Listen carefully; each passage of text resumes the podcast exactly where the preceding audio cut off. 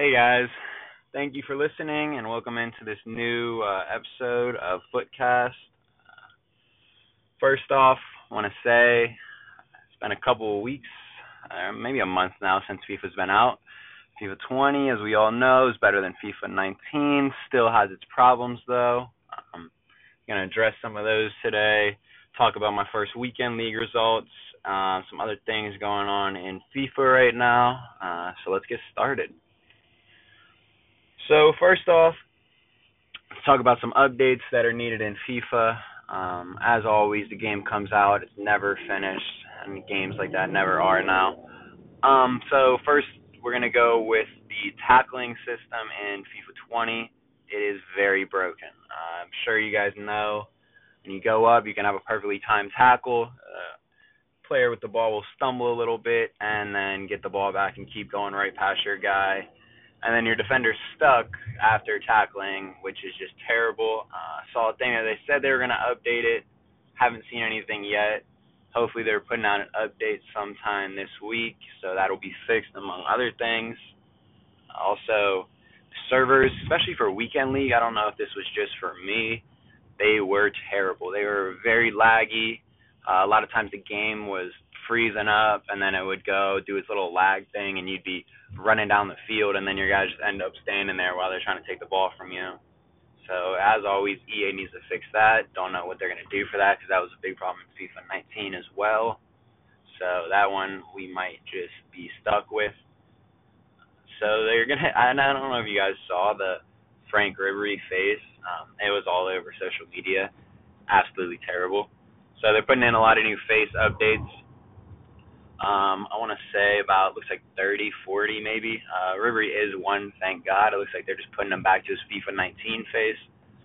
So that's good. I mean, face is getting a lot more realistic because a lot of the bigger players, bigger clubs are obviously realistic, but then the other players, small like the players that aren't as big on those clubs or the smaller clubs, just had absolutely no resemblance to their actual face. So that's a good update they're throwing in there. Uh, so Scream cards came out. That was a that was a big thing I was excited for. Uh, they're a little different than last year. So last year everybody would have two stats that were upgraded to 90s, um, along with the rest of their normal stats. I guess they made players a little OP, so maybe that's why they're not doing it like that. They would just give out, um, you know, upgrades to kind of all stats. Pretty good upgrades too as well. Uh, so that that was pretty cool. Uh, a lot of the squad building uh, challenges SBCs for them were very overpriced for just average cards. So like there was a Draxler one that was insanely overpriced. I mean it was a decent card. Everything was over 75, 80 maybe. Uh, I forget what, exactly what it was, but it just was not that good of a card to be able to justify that. So you know that was that was kind of annoying. Yeah, so it looks like everything was 70 or over. His defense was a 71 is his lowest stat. Um, but he was running for about 225, 250k, which is way too much for an 86 overall player. Uh, so you know they can still do better on that. Um, Hulk dropped. Hulk was actually a pretty good value, about 135, 125k for an 86 right mid, but you know he's gonna be out of the game in a month because you're gonna have better players. So overall, the SBCs for Scream were not too good. They had their daily ones too, where you could just get packs. Um, really seems like the pack value on that is not what it needs to be. You know, I don't know if it's just my path luck or what, but was not going too hot to be honest. So they had some challenges as well uh, for the Scream players. Uh, those seem to be a little better. Uh, there was one for uh, Edin Dzeko, um, one for Mesut Ozil. Uh, I did the one for Ozil. You know, he, he was he's okay. He's a pretty good card. The challenges weren't too bad. Um, the rivals challenges are kind of annoying just because you either have to put in something where you're saying like objective help to try to get them, or you really just got to grind rivals. Um, like the one for Ozil that took me forever was just so specific. It was you had to get assists with players with over 80 passing, under 70 physical, which extremely, extremely limits the players that you can actually use for that. And then it had to come in wins as well. I ended up using actually uh, Ozil as one of my players, Kovacic as another. Just threw them in as my two center mids, uh, and left my normal center D mid back. Uh, so I was just basically throwing my whole offense through them, funneling it right down the middle, and trying to get assists. Uh, so that took me about a whole day to do, honestly, uh, just because it was so predictable how I had to play, which was extremely annoying. Couldn't play on the wings really unless I just didn't want to get those assists. I would try to get them out the way first thing in the game and then sub them out. Uh, there's a couple games I, I was lucky enough I got it right in the very beginning. Uh, one I unfortunately tied in, so that sucked. That means I had to redo it. But you know, they, those are fun challenges. Uh, I just wish they were they weren't as rivals focused as they are. I wish it was just more uh, squad battles because that would actually make squad battles a lot more interesting than just again trying to run it up on the computer. Which you know, I mean, it, it's a work in progress. It seems like FIFA, uh, EA Sports, whoever it is, whoever you want to give the credit, is really listening to the community a lot more this year than last year. Seen a lot more changes um, from what they've been doing in previous games uh, to this year, they actually seem like okay, if the community's complaining about something, they change it relatively quick or put an effort in at least, which you know you gotta love to see that. So going on from there, uh, Scream cards again, not the same as last year. I still think they're pretty good. Um, I actually got a couple in a pack. I got a William Carvalho guy. Uh, he's a he's center D mid 86, pretty good overall. Um, good good stats. You know, I'll use him for a little while. Uh, I also got uh, Bernard off Everton as a left mid. His scream card is actually really good, I would say. Uh, good pace, good shooting, great dribbling. Um, his agility and balance are like 95 each. So those, like he just flies around the field. He's got 99 stamina, so he plays the whole game every game. Um, he's a great player to have on your team. Uh, I wouldn't suggest going out and buying him necessarily. He's probably a little overpriced, but uh, that those stats, if you if you're lucky enough to pack him, definitely get some good use out of him. Uh, so my favorite Scream card that dropped was Adama Traore. Got one. I think he really got one for his performance against Man City. Uh, and they gave him like a right wing back team of the week card, which is ridiculous.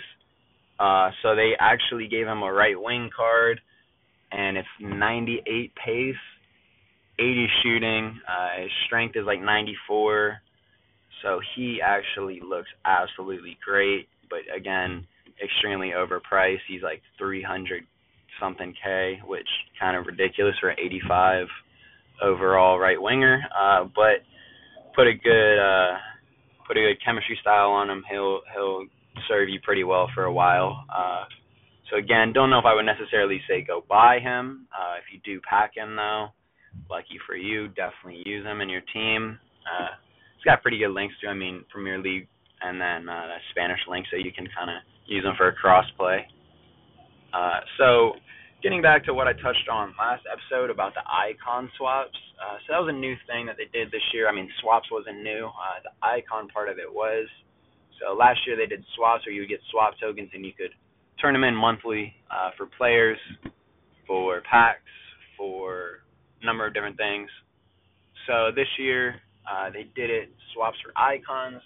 First one is over two months. Uh, it's for the base icons, little baby guys, but I mean a lot of them are still very good. Uh, especially at this point in the game, they'd be great to have. So over weekend league when I was playing, uh, there was a few people that already had some, the lower end ones saw Nesta a lot, uh, some Roberto Carlos cards, uh, a lot of Pep Guardiola, the 85 overall center and defensive mid.